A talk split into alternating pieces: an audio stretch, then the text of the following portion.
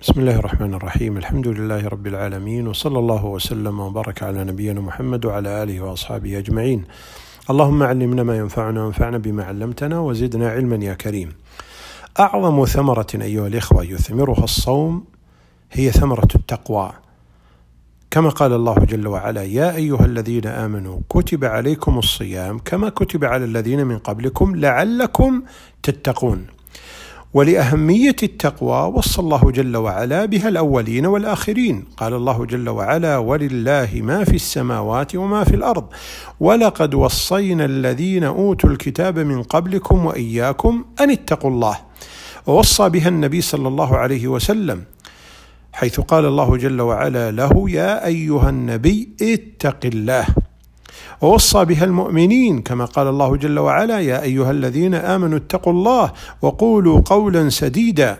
ووصى بها عموم الناس كما قال الله جل وعلا يا أيها الناس اتقوا ربكم إن زلزلة الساعة شيء عظيم. ومعنى التقوى أيها الإخوة كما يقول علي رضي الله تعالى عنه وأرضاه الخوف من الجليل والعمل بالتنزيل والرضا بالقليل والاستعداد ليوم الرحيل. ويقول عنها ابن مسعود رضي الله عنه أي يطاع الله فلا يعصى ويذكر فلا ينسى ويشكر فلا يكفر. ويقول عنها طلق بن حبيب رضي الله عنه ورحمه أن تعبد الله على نور من الله ترجو ثواب الله. وأن تترك معصية الله على نور من الله تخشى عقاب الله وأشمل هذه المعاني هو تعريف شيخ الإسلام ابن تيمية رحمه الله تعالى حيث قال: التقوى هي أن تجعل بينك وبين عذاب الله وقاية بفعل الأوامر وترك النواهي. ويجب أيها الإخوة أن تكون التقوى مع المؤمن حاضرة في كل زمان وفي كل مكان لا تنفصل عنه باي حال من الاحوال يقول النبي عليه الصلاه والسلام اتق الله حيثما كنت يعني في كل مكان اتق الله في البيت اتق الله في المسجد اتق الله في الشارع في السوق اتق الله في السيارة في الطيارة في في كل مكان وفي كل زمان اتق الله في رمضان اتق الله بعد رمضان اتق الله قبل رمضان اتق الله في النهار اتق الله في الليل وهكذا تكون التقوى حاضرة دائما وأبدا.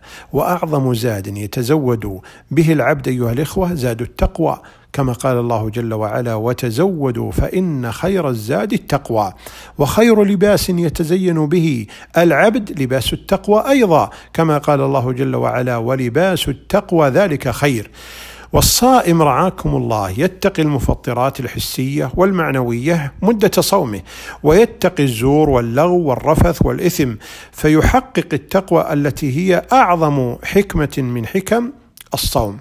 ولذلك التقوى أيها الإخوة لها ثمرات عديدة سواء في في حال الصيام أو أو في غيره. من ذلك الهدى إلى صراط الله جل وعلا المستقيم. صراط الله الذي أنعم الله عليهم من النبيين والصديقين والشهداء والصالحين. وحسن أولئك رفيقا. كما قال الله جل وعلا ألف لام ميم ذلك الكتاب لا ريب فيه هدى للمتقين. أيضا من ثمرات التقوى النصر والتمكين ومعية الله جل وعلا الخاصة لعباده المتقين. والله جل وعلا يقول ان الله مع الذين اتقوا والذين هم محسنون. أيضا من ثمرات التقوى ولاية الله جل وعلا لأهل التقوى وهذا شرف لهم وخصوصية يستحقونها. والله جل وعلا قال والله ولي المتقين. أيضا من الثمرات محبة الله جل وعلا ومن أحبه الله حفظه ورعاه ووفقه وسدده. كما قال الله جل وعلا إن الله يحب المتقين.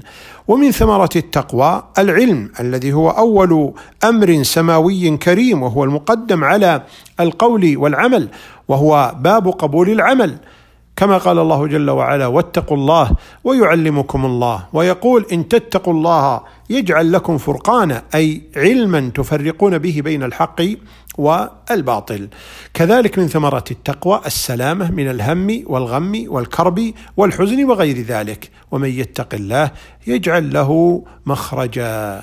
أيضا الرزق من حيث لا يحتسب العبد والله جل وعلا قال ومن يتق الله يجعل له مخرجا ويرزقه من حيث لا يحتسب. أيضا من الثمرات تيسير الأمر ورفع الحرج والسلامة من العسر. والله جل وعلا قال ومن يتق الله يجعل له من أمره يسرا. كذلك كثرة الأجر ومغفرة الوزر. والله جل وعلا قال ومن يتق الله يكفر عنه سيئاته ويعظم له أجرا. كذلك قبول العمل كما قال الله جل وعلا إنما يتقبل الله من المتقين. وأعظم ثمرات التقوى أيها الإخوة أن يدخل الإنسان الجنة. كما قال الله جل وعلا وسيق الذين اتقوا ربهم إلى الجنة زمرا. أيضا مقابل دخول الجنة النجاة من النار. والله جل وعلا قال وإن منكم إلا واردها كان على ربك حتما مقضيا ثم ننجي الذين اتقوا.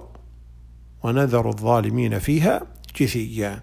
أيضا من ثمرة التقوى أيها الإخوة الفلاح الذي يتقي يقتضي الفوز بالمطلوب والنجاة من المرهوب. والله جل وعلا قال يا أيها الذين آمنوا اتقوا الله يا أيها الذين آمنوا يا أيها الذين آمنوا اصبروا وصابروا ورابطوا واتقوا الله لعلكم تفلحون.